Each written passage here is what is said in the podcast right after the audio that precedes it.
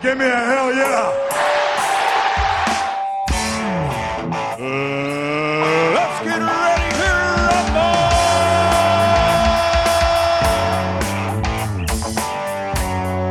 rumble! Ooh, magic woman. Cooking something new in the pot today.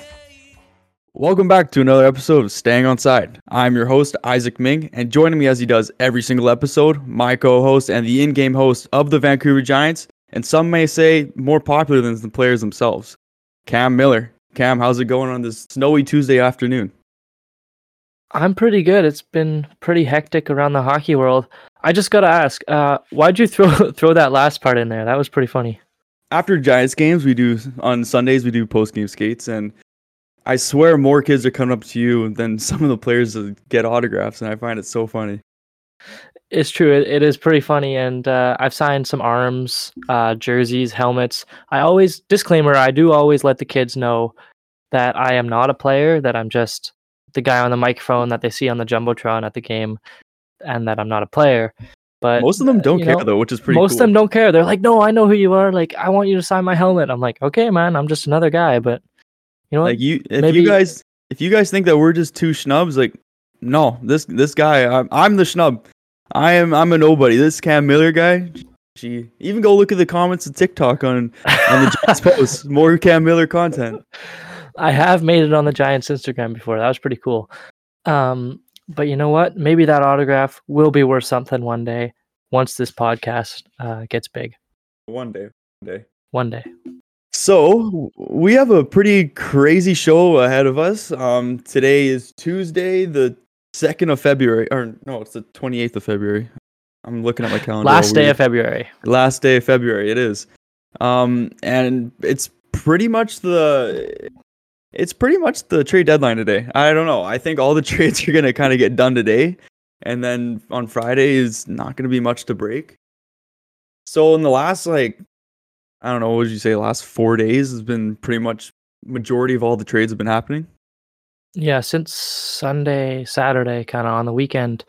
You hit the nail on the head, though, with there's not going to be anything left for Friday.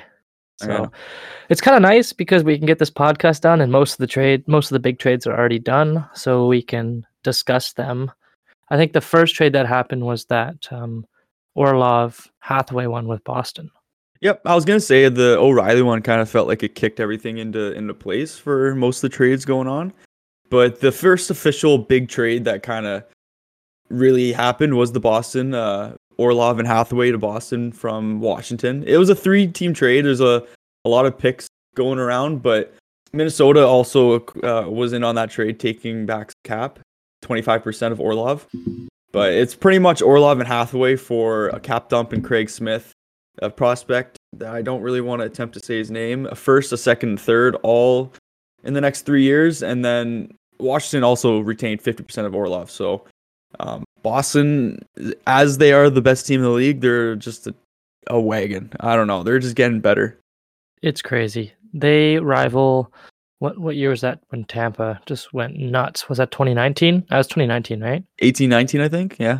Yeah, when they lost to the Blue Jackets in the first round. But that Blue Jackets team was good, though. It was good. I don't know how they were a wild card. Anyways, yeah, like this Boston team is unbelievable, and we'll get into it more later because they played the Canucks on the weekend, so we'll break that down a little bit as well. But this Boston team has a ridiculous record, and they're just getting better. With this trade deadline, they acquired Orlov and Hathaway for... Like you said, Craig Smith, a prospect. But the main part of this trade was those picks. They had to give up a first, second, and third, which it's quite a bit of draft capital. But like we said, Boston's going all in this year. They've already got an amazing team. They're just adding to it by adding a piece in Hathaway, who he's not amazing, but he's like a good third-line energy guy that has some decent scoring. He scored 14 goals last year. He's up to 9 goals and 8 assists this year, and he's already got 1 assist in 2 games with the Bruins. I'd say Hathaway's definitely one of the better bottom 6 guys in the league. for sure. Yeah, he's renowned. Yeah, he's a bigger guy too, so he had some size there. And but I think the main piece of this trade was Orlov. He is a shutdown defensive defenseman, and they've already got a stacked blue line, so he won't have to play top line minutes like he was in Washington. You know, he can come in and be that second pairing or potentially even third pairing defenseman for the Bruins and go against some of those third and fourth lines. Well, that's something I was going to bring up as well. That defense is unreal. I know. Like having Orlov, like I think they have Orlov playing beside McAvoy right now. And then so he's playing top pairing. But then even just having your second pairing be Lindholm and Carlo, like it's a big defense core, and Orlov just makes it so much better. Big and good defensively and offensively. Like Lindholm is having a good offensive year this year. Obviously, we know what McAvoy can do on the back end, on the power play, and even at even strength. So they've got a good two-way defensive core, which is super important for a cup contending team like that. So yeah. And then kind of getting into some of the other trades that weren't as big just in the last little bit. Winnipeg got Nino Niederreiter for a second-round pick from Nashville. Montreal and Dallas swapped Russians. Gurianov's Russian, right? I believe so, yeah. Dennis Gurianov went to the Canadiens, and Evgeny Dadonov went to the Stars. And then St. Louis sent Ivan Barbashev to the Golden Knights for Zach Dean. Anything you want to touch on these last two trades here? Zach Dean, he was on the World Junior team, right? Yep. Yeah, I actually liked him on the junior team. Former first-round pick, I think. The Blues made out well with that trade, to be honest. I think all the other ones are pretty even. Not much to say. Gurianov for Dadonov, just swapping wingers, middle six wingers to fairly medium cap hits. Winnipeg getting a middle six winger in Niederreiter for a second. But I think St. Louis did well on getting Zach Dean there, former first-round pick for Ivan Barbashev, who I don't think is like a great player. He's probably a third-liner, so... Yeah, he's a good middle six guy. Yeah. He's definitely having a better year than other years, but I don't know. I think St. Louis is doing a really good job at selling off their big name players and getting some prospects and picks in return for them, so I think... So far, they've not won the trade deadline, but I think they're doing a very good job for their team in the future. Yeah, they're a team we actually have to watch out for in the tank race. So they're getting worse, and obviously we got 2 points on them the other day. So look out, St. Louis. They could be on their way to the bottom. I know.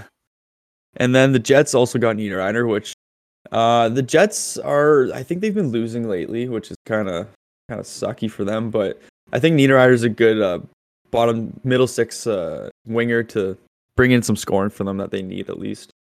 And then moving on a little bit, probably the biggest trade, I guess we'll just get into it right now. The big trade that kind of happened over the weekend was Timo Meier went to the New Jersey Devils, and it was a big trade. I think I don't even want to count how many players and picks are in here. I would say there's definitely over 10 in here. Yeah, I guess that's why it took so long to get the... Yeah, it was about 3 or 4 hours before we actually got to find out what the return was. We heard about it, right? Yeah, and we were all like patiently waiting, and then while that happened, there were games being played while this trade was still processing technically. So I don't recognize any of the names in there, actually. I think they're all... I kind of looked into them, and they're all just kind of like second or third round prospects, kind of B-grade prospects. Going back to San Jose there, nothing crazy. Wow. I'm about to break a trade right on live on podcast right now. Okay. Matias Ekholm just went to the Edmonton Oilers with a 6th-round pick. And to Nashville is Tyson Barrie, Reed Schaefer, this year's 1st and 4th-round picks. Wow. Yeah. That's like... Oh, this kind of kills what I was going to... I had a topic that I want to get in on the Edmonton Oilers, and this kind of just destroyed it. I don't really think this is... Just initial thoughts looking at it. I don't know if this is that great of a trade. You're giving for the Oilers, or for the Nashville? Oilers. I don't know who Rechafer is. I assume he's a prospect, but I don't. Ekholm's getting older. Yeah. Do you have any initial thoughts? Why I kind of searched things up. All I know about is Matias Ekholm. He's a solid defensive defenseman. Oh, and, do you know what his cap looks like? Ekholm? Yeah. Isn't it like 7.5 for the next 5 years? All right, a little bit less. 6.2 for the next four, or for the next 3 after the season. But okay. That's a lot. That's a lot. But he's good. He's way better than Barry, and he's more of what the Oilers need. Like he fills a better. No, I know a bigger need for the Oilers, and. You gotta try to win while you have McDavid and Draisaitl. No, so, I that's what I was kind of getting into about my Oilers thing. I'll just say it right now. I think they should have gone after Jacob Chychrun. I think he would have fit in a lot better. He's 24 and he's still got a little bit of term on his deal, so it's not like he's going to be a rental. I'll have to see how this works out. I'm not a huge fan of this trade. I like Matias Ekholm. I just think it's a little much to give up for him. A first for him is a little crazy. Yeah, I'm gonna disagree with you on this one. I like this trade for the Oilers. Like I said, you kind of gotta try to win while you have McDavid having the season he's having. Just hit 50 goals, and he's on an unbelievable pace again. And Draisaitl, obviously, you've got to try to shore up that defense. And that's exactly what they're doing with acquiring Ekholm. And they were able to move cap while doing it. I know Tyson Barrie's not bad, but he's not the type of defenseman that the Oilers need. They've got Bouchard and Nurse, although I've heard awful things about Nurse. I don't really watch too many Oilers games other than when they play the Canucks, but I know Nurse gets hated on a lot because his cap hit's like 9.5 and he's awful defensively.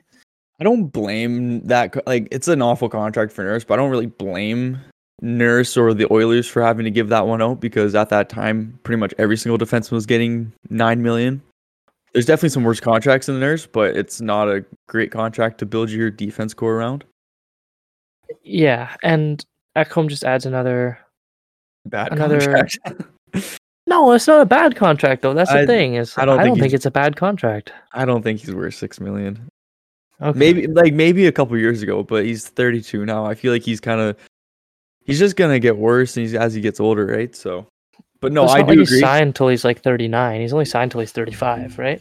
Yeah, 36. But I agree that like Edmonton should be doing as like everything they can to get as many good players as they can because they're just wasting their time right now. Yeah, I'll bring this up later in the podcast, but let's get back to the Meier trade. I was about to say, yeah, you go back on what you were saying. I kind of interrupted you with that. It's okay. I don't really remember, but I think I was just saying San Jose got a boatload of prospects back, none of which are really huge. Like they didn't get Holtz, Nemec, Mercer, which everyone thought if you made this type of deal with the Devils.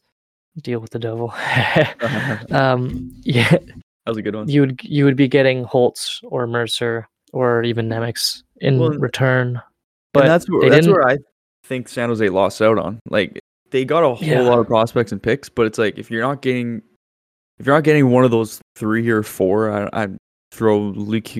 People are throwing Luke Hughes' name in there. I thought he's definitely an untouchable, but if you're not getting one of their top like four prospects there, then you lost because.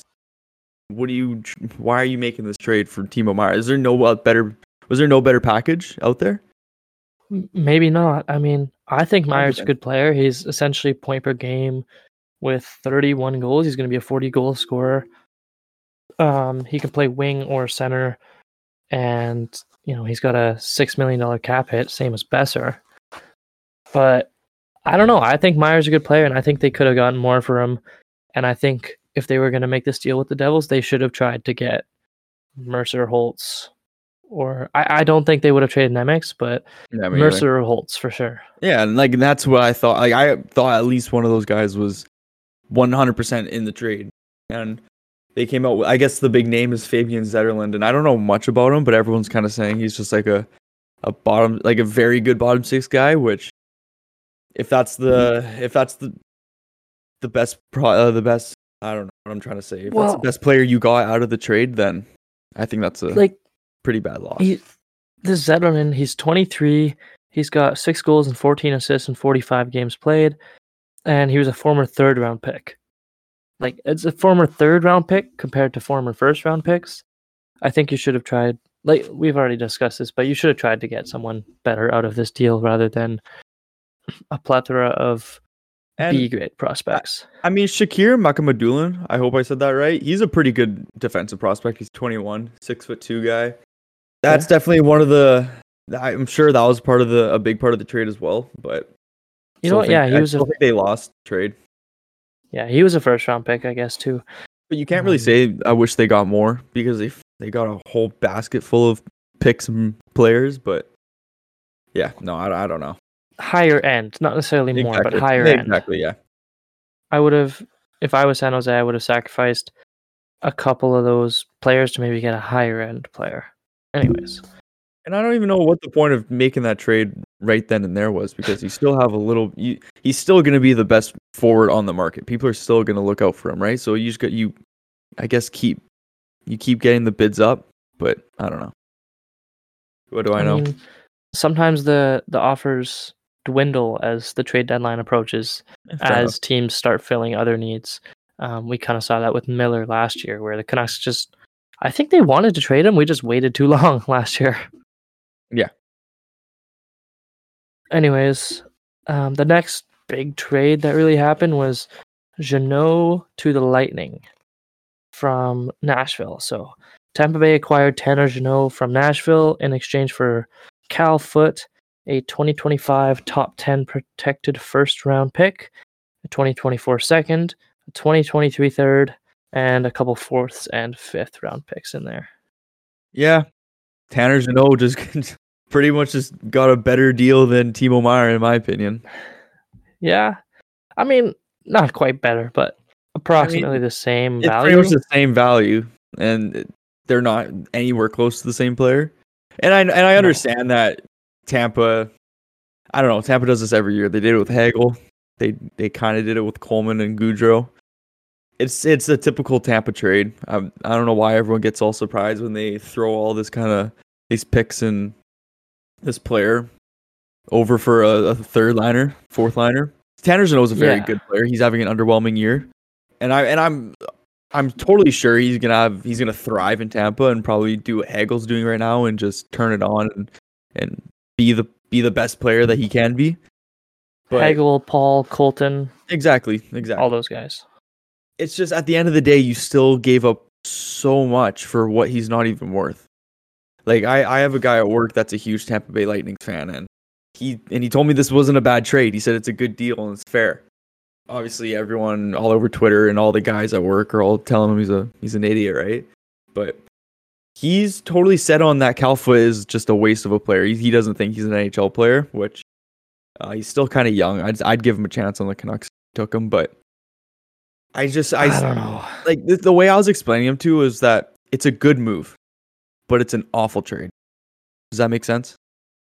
Kind of. It's tough to break down. I do like the move. Like you said, I do like the move for Tampa. They get a third line player that likes to hit. He can score. Yeah, like you said, he's having an underwhelming year. Yeah, he's having an underwhelming year. But he's not that bad of a player. And I actually have his JFresh card here too, which is also pretty underwhelming. He had a good year last year. He ranked in the top, near the top 75% of WAR, but he's way down this year, down in the bottom percent. He's down to bottom 33%. So he's in the bottom third of the league in terms of forwards, in wins above replacement, and his defense isn't that good either. It's even lower. It's in the bottom 22%. So, yeah, I don't know. It's a, like I said, good move, bad trade. You definitely could have gone. It's like Hagel. Like you didn't have to give up that much for Hagel. I feel like you definitely could have gotten him for a little less. But I feel like on the Tampa Bay side of things, I just feel like when they want a player, they're just gonna get him, and they're not gonna let anyone think about it. It's just more of a okay, yeah, I have him. And you know what? It's worked. First round picks yeah. don't always win cups. Yep. Players win cups. So, and Tampa Bay has two of those in the last 3 years. So, yeah. can't really knock it till that 2025 first round picks turns out to be a superstar or anything. So, hey, top 10 protected. You never know. That's the thing, is it might not even be a first round pick. So kind of moving on. Toronto made a trade, which what's up? Sorry, I was gonna say I want to talk about Toronto here for a second. If we just focus on Toronto.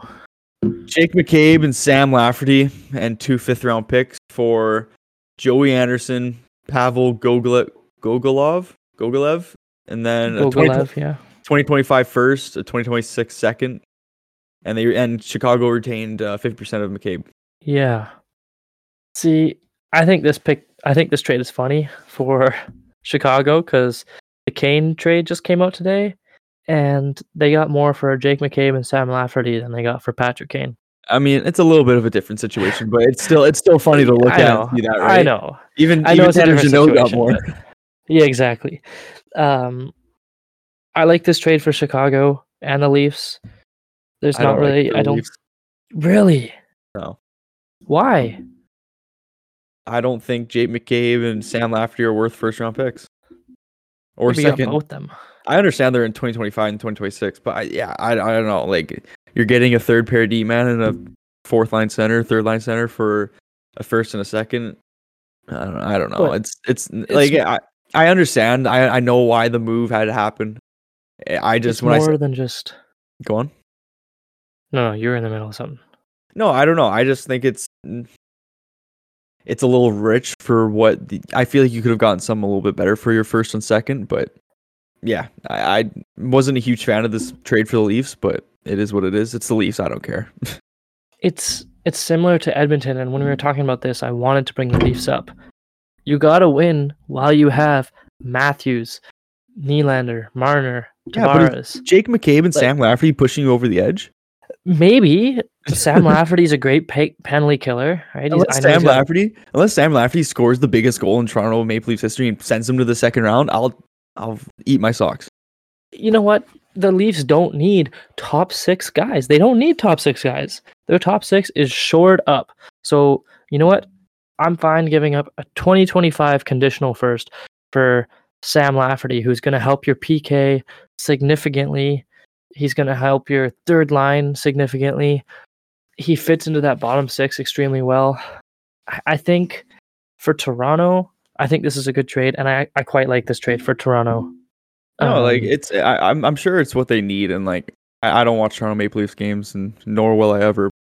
I'm sure it's something they need it, but I just think it's a very rich cost for bottom six guys. Honestly, from what we're seeing at this deadline, that's what the price is.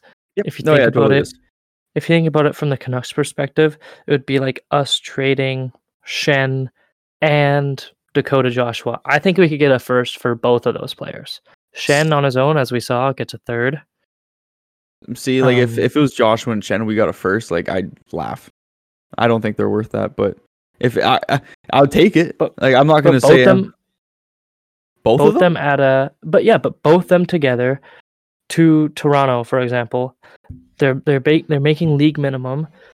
Dakota Joshua he's a PKer. Schenn is, I don't know. Jake McCabe is kind of comparable to Schenn. I think McCabe's a little bit better.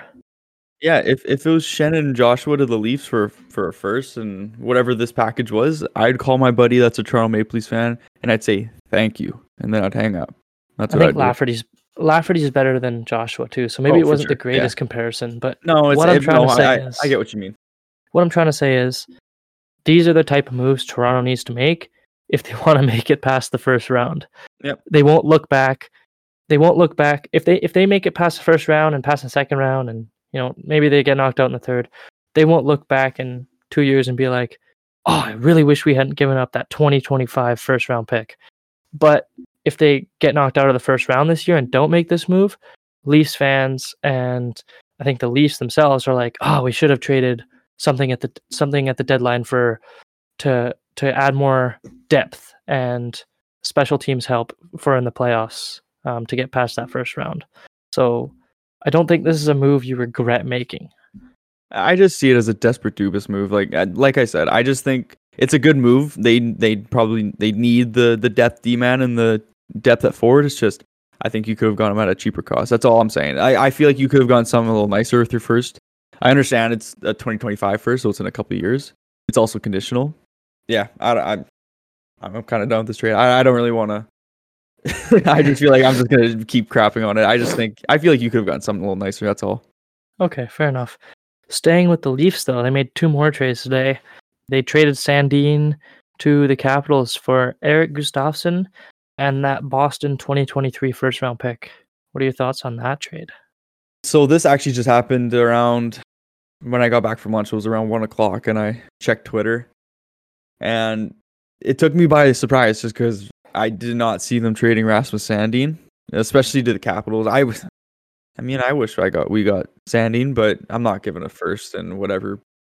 I don't know too much about Erik Gustafsson. I know he played for Chicago for a bit, and he was pretty good there. I think it's a win for Toronto, honestly. They got their first from this year, so they can probably replace Sandin with a pick. I don't think Sandin was trending all too well with Toronto. He was always playing on their third pair. I think it's a rich...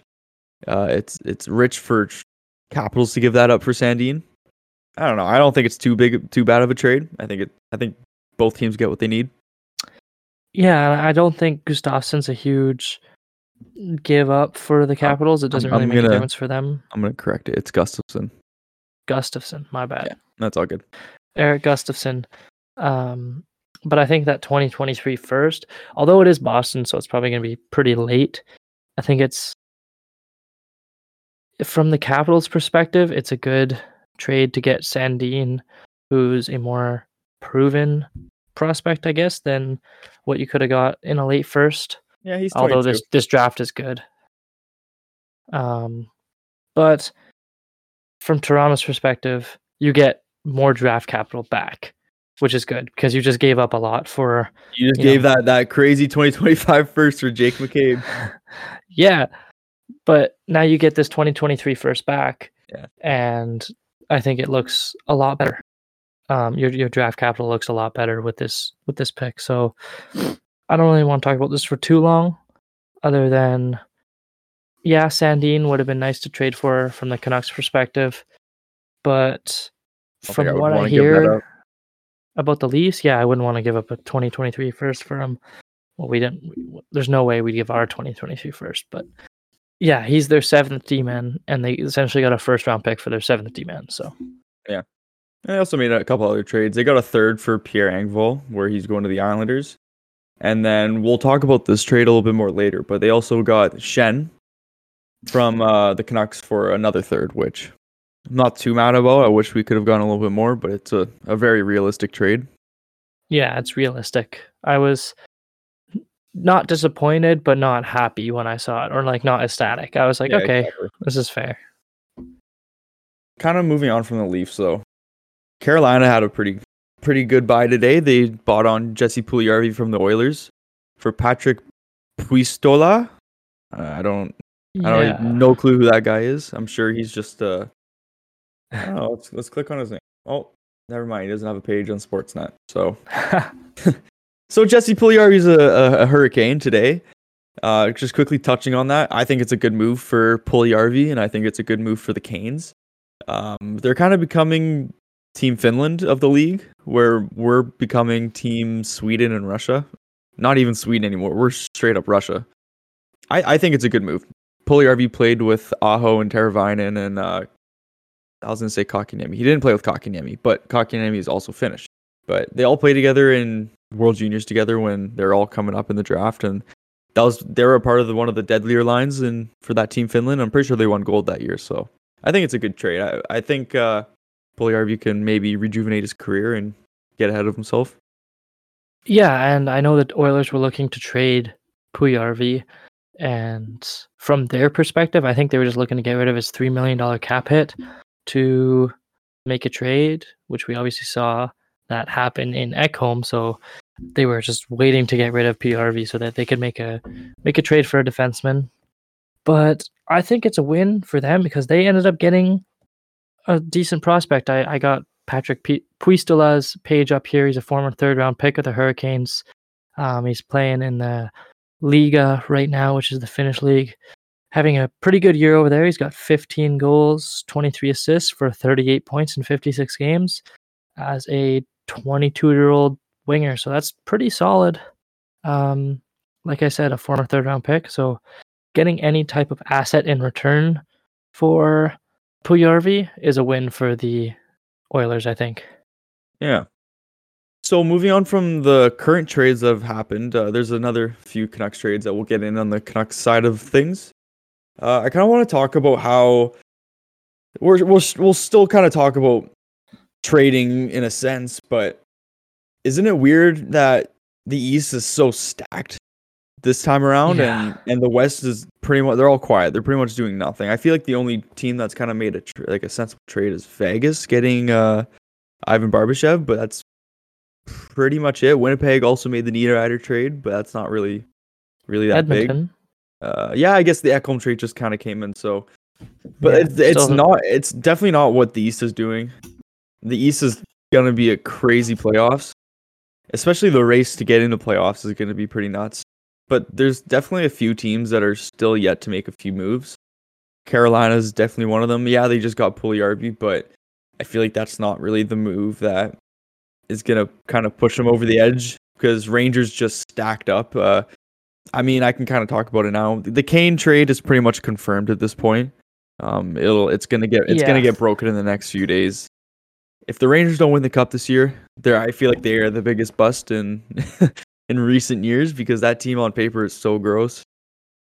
Yeah, especially with Bott. They're really going all out this year. Oh yeah, like in my opinion, the best two after this Kane trade, I think the best two teams is Boston and New York. And then even after that, like I think the top six teams in the East are better than the number one team in the West. Is that a hot take? It's crazy to think that. No, it's not a hot take because it's crazy to think that New York, who you just said is probably the second best team on paper, is third in their division. They're still behind the Devils and Carolina, and same with Tampa, right? They're third in their division, which is unreal. Whereas if you look at the West, you got teams like Minnesota. Like Minnesota's not bad, I guess, but Minnesota, Winnipeg, Seattle making the playoffs, and then out east you got teams like Pittsburgh, Buffalo, the Islanders, Detroit. Yeah, like they're all battling for playoff spots, and in the West, it's not the same level. It's not the same caliber of team. Like the best team in the West points wise is the Vegas Golden Knights with 76 points, and that would put them in a wild card spot in the East. Yeah. Even then, unreal when you think about it. Well, even then, like for the wild card in the East, like from 1 to 7, they're all pretty much battling for that wild card spot. I'd say Ottawa's pretty much still in it. They have some games in hand, and they're only at 62 points, where New York Islanders are in first with 63 games, and they have 69. So it's the East is so close, whereas in the West, it's like I think it kind of dies off after Nashville. I don't even think Nashville's selling off right now, so they're not. Yeah, it's basically Winnipeg and Seattle, Calgary battling for a playoff spot. Yeah, that's pretty much what it is. And, it's definitely sad to see this year because the West. Can't really say usually the West is good. I mean, back in the day, they were definitely the better division, but you can get since 2014, like the mid 2010. Yeah, sorry, the mid. The Canucks were good. About 2010, yeah, from the Canucks were 2010 to like 2016, which sucks because why couldn't the West be bad now? Or sorry, why couldn't the West be good now when the Canucks are bad? Exactly, and we're trying to tank, but oh well. Because the bottom 4 to 5 teams in the league are pretty much all in the West, so. I don't know what that tells you, but the West is pretty disappointing this year. That's for sure. Yeah, those Eastern Conference playoffs are definitely going to be super fun to watch, though. Right now, we're looking at, I believe it's another Tampa Leafs first round matchup, which is going to be super fun to watch. You got a Devils Rangers first round matchup, and then Boston versus Pittsburgh. And Carolina versus the New York Islanders, which those are great first round matchups. And then obviously moving on from there, it's going to be a super entertaining playoffs to watch out east. I don't usually watch like playoffs as close as I would like to, but I think this year I'm definitely watching as many East games as possible because every single one of those games is going to be good. Yeah, if Buffalo makes the playoffs, I'm that's going to be my team. That's who I'm cheering for. Buffalo, but okay, I can get behind that. I do. I would like to see the Rangers. I think that'd be pretty cool. The Devils, I wouldn't be opposed. Carolina, I wouldn't be opposed to winning the Cup, as long as it's not Boston, Toronto. I could care less. Whenever Pittsburgh, I'll probably be cheering. No, go on. I'll probably be cheering for the Lightning. Yeah, to be honest. Yeah, that's after the Canucks. Tampa has always been my second team. I always cheer for, and that's not being bandwagon. Okay. I've always just liked Stamkos, but yeah, for me, it's just by default.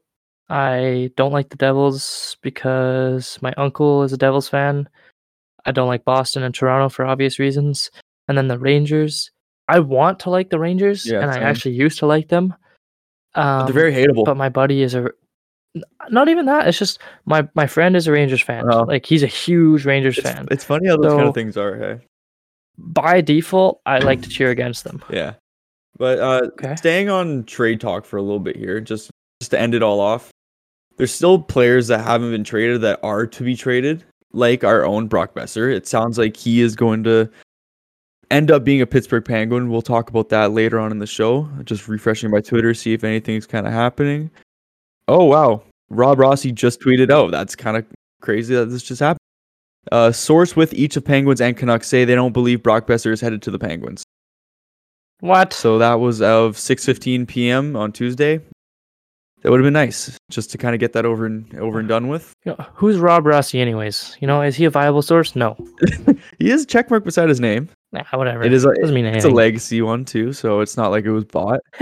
He's senior writer at The Athletic, so he's a name. I don't know how much I want to trust him at this point, just because I don't want to. But kind of moving on, we'll talk about that in a little bit here. But there's still some big names on the board, as in number 2 of the TSN trade bait board.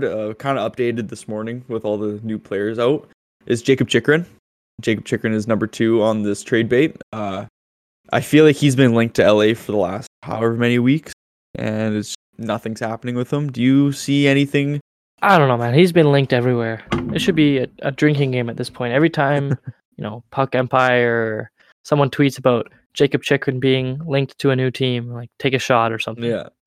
But I swear, because I've heard every single team's name in on the Jacob Chychrun sweepstakes, but I think, I don't know. The Kings have been linked to him, but the Kings don't really need defense. Defense, no. Really, that's not their problem. So, before the Ekholm trade, I would have thought the Oilers, like you said, mentioned earlier, would try to go in on him, which I think is a better. I think he'd be a better pickup than Ekholm, but 100%. He's got less of a cap hit. He's younger and he's better. He wouldn't be a buy-in right now. He's be on their team for a while, and they'd probably have to resign him too, right? Because they're getting rid of Tyson Berry's contract. He's a franchise piece. Yeah. And I feel like he'd fit perfectly there, but I guess Arizona wasn't wanting what they were giving up, so or maybe Edmonton just wasn't checking in on him, who knows. Yeah, who knows. Although I've heard their names thrown in, so I think they were checking in, but maybe Arizona just doesn't want to trade him within the division. Yeah, no, that's fair. Another which also rules out, well, I guess Arizona's in the Central now, right? So yeah, they are in the Central since Seattle came in. Seattle. Yeah. But another pretty big name that's been kind of out there is Tyler Bertuzzi. He has 14 points in 28 games this year, which isn't too bad. He's 27 years old, UFA at the end of this year, and he has a $5 million contract. I think the Red Wings are going to hold on to him, though, because I think they're going to be able to re-sign him for about the same, like $5 million. And I don't know where I saw the stat, and I don't know exactly the stat, but I remember seeing somewhere that the Red Wings have a significantly better record when they play with Tyler Bertuzzi versus when they don't. And it is a significant difference. It's like, what do you say? You played 28 games. Yep. So that's essentially like half the season so far. So let's split the season in two. I think they're I think I saw a stat where they're 19-9 when they have Tyler Bertuzzi, and they're the opposite when they don't have him, 9-19. So Like, it was a drastic difference. Yeah. So just a couple more names I'm going to bring up here. Max Domi is still in Chicago, and he's having a pretty good year by the looks of it. He has 49 points in 59 gagames. UFA at the end of the season, $3 million. I feel like that's a pretty good pickup for a team that's really trying to go through with it. Yeah, he'd be a solid pickup. I think he's another name that doesn't end up getting traded. I'm not sure why. Just a gut feeling on that one. No really statistical reasons to back me up there. Just a gut feeling. Chicago's already made a bunch of deals, so very fair enough. I feel like they hold on to Domi there. Yeah. And then the last one. I feel like this one's kind of an obvious one, but I'll just kind of bring it up anyways. Erik Karlsson, 77 points this year. But the big thing about him is that he has an $11.5 million contract for the next 4 years. Do you see him getting moved? Oh, man, it's a tough contract to move. He helps any team out. He's their best defenseman on any team right now. Maybe not any team, but you know what I mean. So you're saying he's the best defenseman in the NHL? I think he's going to win the Norris this year, yeah. Man, that's a take and a half. I think he's definitely one of the best offensive defensemen in the NHL. Yep. But when you have guys like Yossi Makar, Hedman in the league, those guys aren't going to be trading for Erik Karlsson. I meant just for I know, but most teams that will be trading for him, he'll be their best defenseman. Even McAvoy, I think McAvoy's better than Karlsson. Fox, if you think about the teams that would trade for Karlsson, most of them already have top-end defensemen. I still think he's going to win the Norris this year, though. Yeah, I think so. I think it's hard to give it to a guy that is putting up that amount of points. Sorry, it's hard not to give it to a guy that is putting up that amount of points, regardless of the fact that he's not great defensively. It's that 10.5 would be so tough to move, and considering he's not a UFA this year, like most of the players that are getting moved, like Kane's also 10.5, right? But he's a UFA at the end of this year. Erik Karlsson, like you said, has got 4 more years left, and he's what, 32? Yep. Yeah. So it's a tough contract and age to trade for a player like that. Although I do think he's a top caliber player, he's just not very well rounded. So we'll see. I don't think he ends up getting traded just because of that cap hit and age there. So, yeah. Fair enough. All right. So before we kind of hop into Canucks talk, there's 2 topics I kind of wanted to get your opinion on. McDavid's having an ungodly year. He's doing McDavid things. At this point, is he the most skilled player to ever play the game? He has 115 points in 61 games already, 50 goals. He's doing things that we haven't seen in a really long time. In my opinion, he's the best player to play ever. The most skilled player to play. We're seeing him do things on a nightly basis that no one else would even think to pull off. Like that spin around at the blue line the other game. Oh, I know. That was just ridiculous. Who does that and then can score off of it? Or set up someone else. Yeah, I think we're witnessing greatness. And I think it's very important to acknowledge that because, we don't want to take it for granted. He's not just a generational player. I guess, yeah, generational player is the right word because there's no one else quite like him that has the combination of speed and hands and just the ability to think the game at the same pace that he plays it is unbelievable. So I don't know what your thoughts are on him being the most skilled player, but that's what I think anyways. No, he definitely is. And just to let everyone know, we understand the whole Gretzky thing and we're safe about that. And Gretzky is still the GOAT. Don't get me wrong. I can speak for Cam as I just heard his opinion. I think Connor is the best player to ever play the game because I feel like the stat that I'm about to bring up is going to prove itself. Let's take Sidney Crosby. Sidney Crosby's played. He's played 1,100 games. I'm not going to count how many seasons that is. But in however many seasons he's played up to this date, he has 600-point seasons. Connor McDavid has played. I think this is his 8th season, right? Yep. Depends if you're counting full seasons, but yeah. Okay. and he has 600-point seasons. and I think that's about half of what Crosby's played, right? So the guy's unreal. Yeah. I feel as though Connor McDavid is creating so many Edmonton Oilers fans. That's the only thing I can say I don't like about the guy, is every time I ask a kid, I'm like, who's your favorite player? Who's your favorite team? More than 50% of the time, it's, oh, Connor McDavid, oh, Edmonton Oilers. Like, bro, you live in Vancouver. Like, how do you not like the Canucks? And that's just my opinion on that. Like, if I feel like if you live in Vancouver, you should cheer for the Canucks. But, you know, my cousin's an Edmonton Oilers fan. For the Giants, when I interview kids after their game and the intermission, you know, I get tons of Edmonton Oilers, Connor McDavid responses as their favorite player, favorite team. So he's definitely one of a kind, and he's creating hockey fans and Edmonton Oilers fans, which I think is great for the game, but not so great because we want less Oilers fans. But yeah, I think that kind of wraps up all of the general NHL stuff that we wanted to get into. It took a while, but... It did take a while, but moving into the Canucks, we had a couple games over the weekend, including one last night. Where do we want to start? We want to start with the Nashville, St. Louis kind of series there, those two games? I'm going to be honest, I watched both those games, and I couldn't really tell you what happened in those games. We beat Nashville, right? Well, yeah, we lost to Nashville in a shootout, and we beat St. Louis in overtime.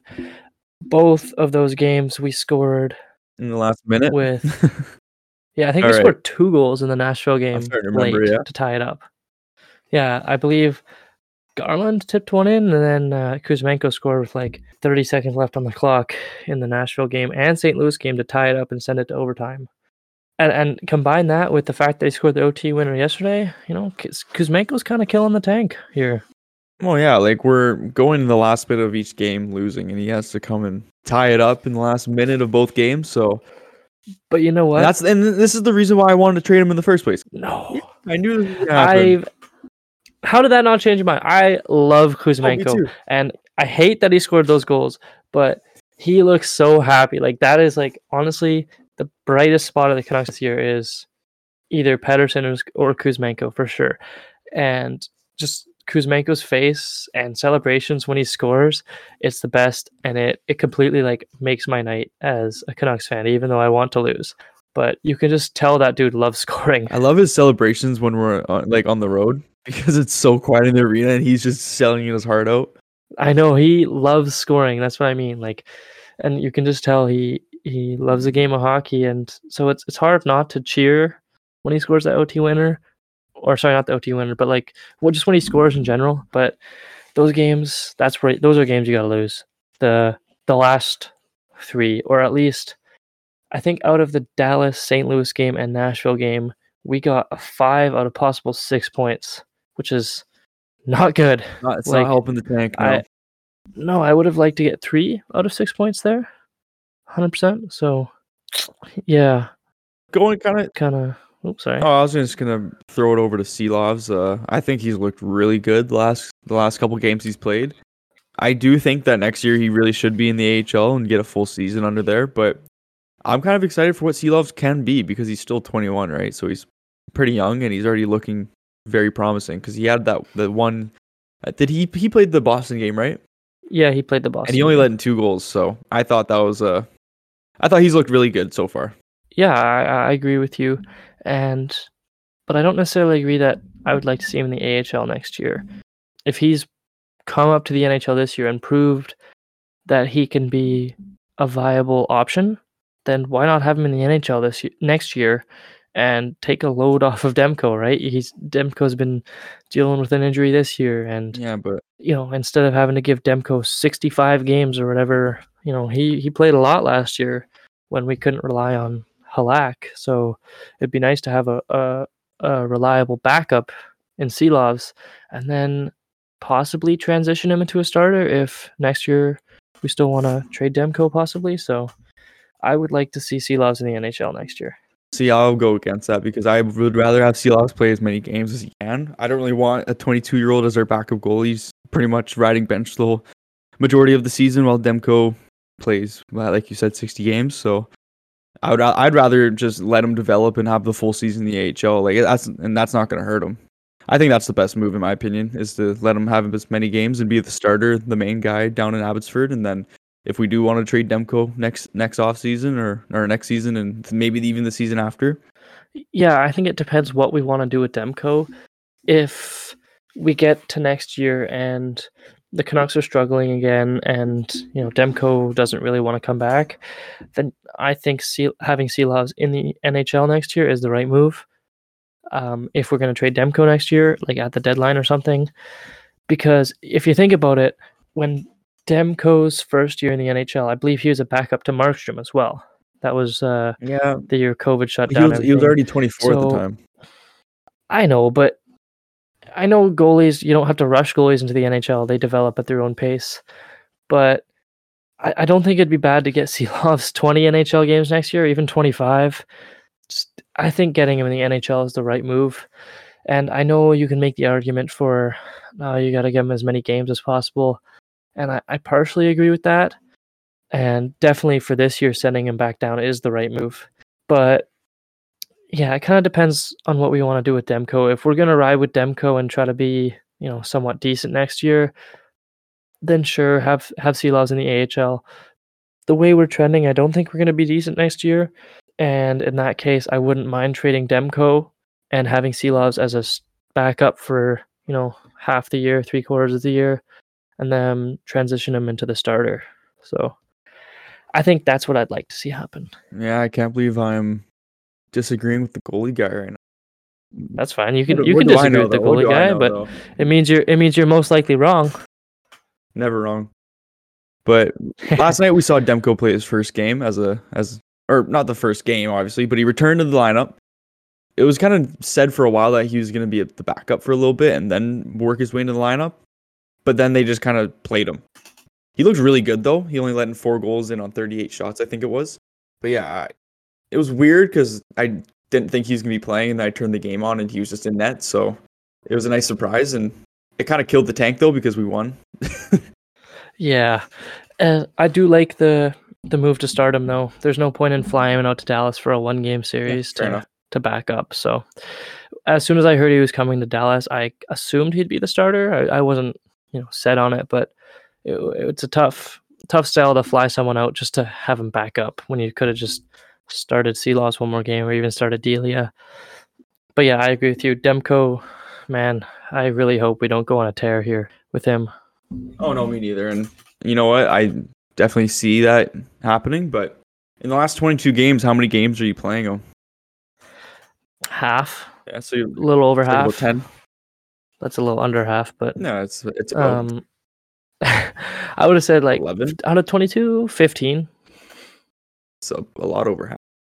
Yeah, no, 11's half. That's 4 games over half. Okay, so you want to win 15 more games this year? No, we're not going to win every game he plays, man. You never know. With this defense, we're rolling out 5 AHL caliber defensemen. So with this defense, no, definitely. But the defensemen are. Yeah. But yeah, I think Demko coming back, I don't know. It might hurt us in the long run in terms of getting a better pick. Moving on from the Canucks in the last couple days to kind of what we did today. And recently with our trades. Which trade do you want to talk about first? The Schenn trade, most recent? Yeah, might as well just get into Schenn. Sure. So Schenn today was traded to Toronto for a 3rd-round pick, as we already mentioned. What are your thoughts on that? I can say I hope Schenn has a very healthy time in Toronto.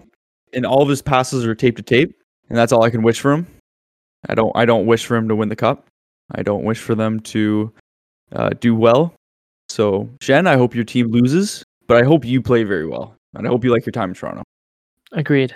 And then I think, I hope that, you want to come back here in the offseason. Oh, so yeah, we'll see you next year, Schenn. We love you, Schenn. Yeah, Luke, we'll see you next year, bud. But kind of going on what we got in return, as a Canucks fan, obviously, I was hoping we get more than 1/3. But realistically, for what Schenn is, he's worth 1/3. So, I'm not surprised that's what we got from, but a man can hope. Yeah, I'm kind of the same way. I was hopeful we'd get a 2nd. I knew a 1st was out of the question. even though there was rumors about it earlier on in the year. And the second was possible, but unlikely, but I was hopeful for it, like you said. So I think a third is realistic, and I'm happy with it. So we got the third in return, which, you know, kind of leads us into our next trade. We managed to trade Riley Stillman for a former third-round pick. I love to see it. Josh Bloom. You love to see it. I know. You love to see it. So we essentially traded Jason Dickinson and a second-round pick for Josh Bloom. I'm entirely happy with that. Oh, for sure. It's hard to be mad about that one. Yeah, and like the fact that we didn't have to keep Stillman's 1.5 on the books for another year, and the fact that we don't have to watch him play in a Canucks uniform ever again. I was just about to say that. Like, besides next year, like who cares? Well, I don't have to watch another game of Riley Stillman. I know. Poor guy. We're just hating on him, but he deserves it. Be good. Sure. You know what? I wish you all the best in Buffalo, man. But I'm happy we got this Josh Bloom guy, former third-round pick of the Sabres. It's a weird trade for Buffalo. I don't get it. From Buffalo's perspective, I don't get it. But from a Canucks perspective, I love it. We got this guy who was a captain of his OHL team, the Saginaw Spirit. Is he the next captain? Is he our next captain? Is he the next captain? No. He was a captain for the first 19 games of them this year. And then they traded him, and he's been over a point per game since he got traded to his new team. You know what? He's Canadian, so he obviously didn't make the World Junior team, but you know, World Junior team was pretty stacked this year. There's really not much to complain about this trade because we're getting rid of our worst defenseman and we're bringing in a prospect. It doesn't matter how good the prospect really is. It could have been a 7th-round pick from 4 years ago. I don't really care. Like, the main part of this trade for me is that we got rid of Stillman and the cap, and we're bringing in someone for the future. And that's what we've been banging this drum for about this management. It's just to do these kind of trades, like asset trades, you know. So I'm happy with it. Well, another piece to that, just to kind of add on, the one thing that I really love seeing about this trade was that how pissed off Buffalo fans were that we got this guy. Going through, I love making a trade and then watching the other team be so mad. That's about the first thing I do, just to see how if they actually liked the guy, what they thought about him. And every single one of them was pissed at. It wasn't even because they traded him for Stillman; it's because they got rid of him. So that's always a very good thing to see. Yeah. So the Buffalo fans seem to like Josh Bloom as a prospect. So I'm definitely happy that we acquired him. Yeah, cool name. Seems like a good guy. So, you know what? Moving on to our next trade. I don't think Rangers fans were very happy about that either. Yeah. Vitaly Kravtsov to the Vancouver Canucks for a 7th-round pick and Will Lockwood. Yeah, I'm definitely going to miss Will. He was an energy guy, but like we saw, he got a shot in the NHL, and you know, it was pretty clear as day. He was never going to be anything more than an energy fourth liner. As much as I liked Will Lockwood as well, like you said, I don't think he was ever going to be more than a fourth line guy that like we all wanted him to be the next Tyler Mott, and I think that even what Tyler Mott was, I don't think Lockwood will ever be.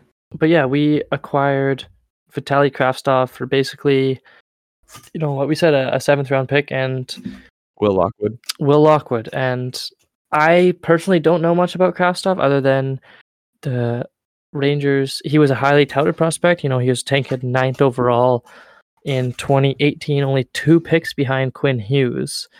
And I know he hasn't worked out with the Rangers because of, you know, attitude issues and the fact that he's requested a trade and go down the because he didn't get time in the top 6. But yeah, like doesn't like playing in the AHL. He last year he got sent down to the AHL and chose to go back to the KHL. So he seems kind of like he maybe has a bit of an attitude issue, but you know what? It's a low risk, high reward trade for the Canucks. We pretty much got him for free. We weren't going to re-sign Lockwood, I don't think, and the 7th-round pick was never. It's nothing. Yeah, like I mentioned earlier, my buddy's a Rangers fan, and he gave me a little report on Kravtsov, so I'll quickly go over that. You know, in his draft year, he was excellent. He played in the KHL at age 17. He didn't have the best year. He put up 7 points in 35 games that year, but 11 points in 16 games in the playoffs that year. So as like a 17, 18-year-old, that's unreal in the KHL. And that's what rose his draft stock. Ultimately, that playoff performance led to him being picked number 9 overall in 2018. You know, just going off on his strengths a little bit here. He's pretty skilled with the puck. He's a very good puck handler, and his deking is nice. Got decent speed, but he's good with the puck, essentially, is what my buddy says. He's a good passer, and he's good with the puck on his stick. Weaknesses, though, he says he does not have a good shot and not great defensively. He also doesn't play up to his frame. He's 6'4", 194 pounds, and loses more puck battles than he'll win. So that's kind of the breakdown on Krastov. He also kind of mentions that he's a perimeter player, which is not exactly what the Canucks need, but like we said, we didn't really give up much for him. So if Krastov doesn't end up working out, it's okay. You know, it's a low risk, high reward kind of trade where, you know, if Krastov ends up being what he was touted to be when he was drafted, great. Then we got him for practically nothing. But, you know, if he ends up being not very good and, you know, we don't re-sign him or just end up cutting him, then not re-signing him because he's an RFA at the end of this year, then so be it. But I think Krasov will work better in Vancouver than he did in New York because of the young Russians that we've got here. And I understand that New York also had their Russians. They had Panarin and Shesterkin, and I might be missing one. But it's different when the Russian players are superstars and they're kind of like the main players on the team, where he comes over here and the Russians are going to be Kuzmenko and Podkolzin, and Sergei Gonchar, our assistant coach. And then he's got Klimovich in the A. Klimovich is Latvian. I don't think he is. No, that's Silovs is Latvian. I'm messing that up. He's Belarusian. Yeah. Yeah, I don't know. I think it's going to be a good fit here. Oh, and Mikheyev. We still have Mikheyev here as well. I think he's going to fit in a lot better here. It's just as much as we can get him going. Let's see if Tocchet can really work with him and pretty much get him back to what he was when he was drafted, because, and even when he went back to the KHL the last year, he put up 13 points in 19 games, 10 points in 15 games in the playoffs. So it's still there. Like he's playing good. Oh yeah, he's got the talent, and that's kind of what my buddy says. Also, he has the talent. He never got the opportunity to succeed in New York. He was buried on that fourth or third line. Never got power play time. And you see with the Canucks, he's already getting solid minutes in power play 2. Not quite power play 1 yet, but obviously he's only been here for 3 days. He played with Besser and Dries yesterday, which isn't a bad line. I would like to see him maybe with Garland, someone that can work a little harder, considering what I'm reading in this report is that's one of his main flaws, is the fact that he doesn't always want the puck. He doesn't always want to seem to go get the puck. But if he plays with someone like Garland that can forecheck hard and get the puck on his stick, then hopefully he can have more success in Vancouver here. Yeah, so. He also played last night in Dallas, and he barely played. I think he played about 8 minutes. And same as Podkolzin, he played 8 minutes. And apparently Aturatu only played 4 minutes the whole game, which is a little very odd. I don't know what the point of having Ratu in the NHL then, if we're only playing him 4 minutes. There's no point in having him up in the main roster if he's just Ryan Pine the whole game. Agreed. And he even managed to get an assist in that in those 4 minutes or whatever. So it was if we're gonna have these guys up here, and especially because we have Oman playing 20 minutes and Pettersson's playing over 20 obviously, and same as Quinn, and Kuzmenko's playing 20. I don't think we need to be pushing these guys at this part of the year to play this many games. If we're gonna have Paul Colson and even Krasov in the lineup with Ratu, we might as well see what we got with them and give them at least more than 10 minutes each. So I thought I was gonna say at least 10 minutes. Yeah, it was a little disappointing just to see that, but at the end of the day, I understand the team's still the players and the coaches are still trying to win games. So yeah, just gonna wrap this up now. I think that ends our kind of discussion about the Canucks and our recent moves and kind of what we want to see going forward. But there was one other thing. There was a interview with Bruce Boudreau that got done on Donnie and Dolly's show. What were your thoughts on that? I know you brought that up last podcast. Yeah, I kind of wanted to get more into this one, but I didn't realize this week was actually trade deadline week. I guess that was kind of a bad setup on my part. Just touching on this at the end of the show here. No, it just sounded like he really enjoyed his time. I understand that the way the management kind of treated him at the very end of it, we all felt bad for him, but I think he by the sounds of it, he loved it here, and he loved our fans. So, and all those fan bases that say we're the worst fan base, go ask Bruce. Go see what Bruce says. All right. Yeah, he compared our fan base to JT Miller. He's like, we're very passionate, and we can be hard to watch sometimes when we're not doing too well, and hard on the management and players and coaches when we're not doing too well. But when we're winning, we're a fan base that is nice to have and is fun to be around. He compares us to JT. Yeah, well, maybe I take that back. Straight up, we aren't that great. No, I like T. Miller.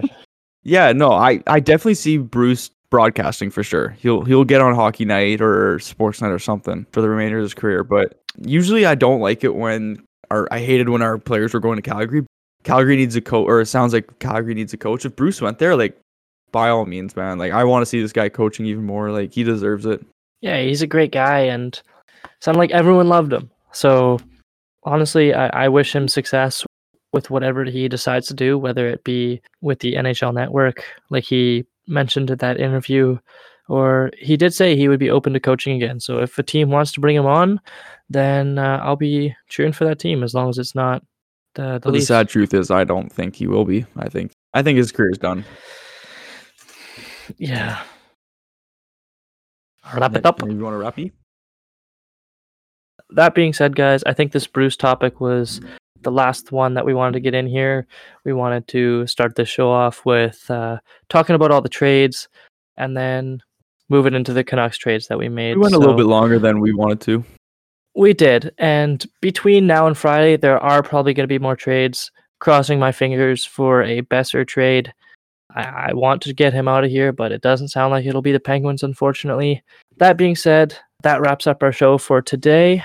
Thank you guys so much for listening, and we will catch you next Wednesday.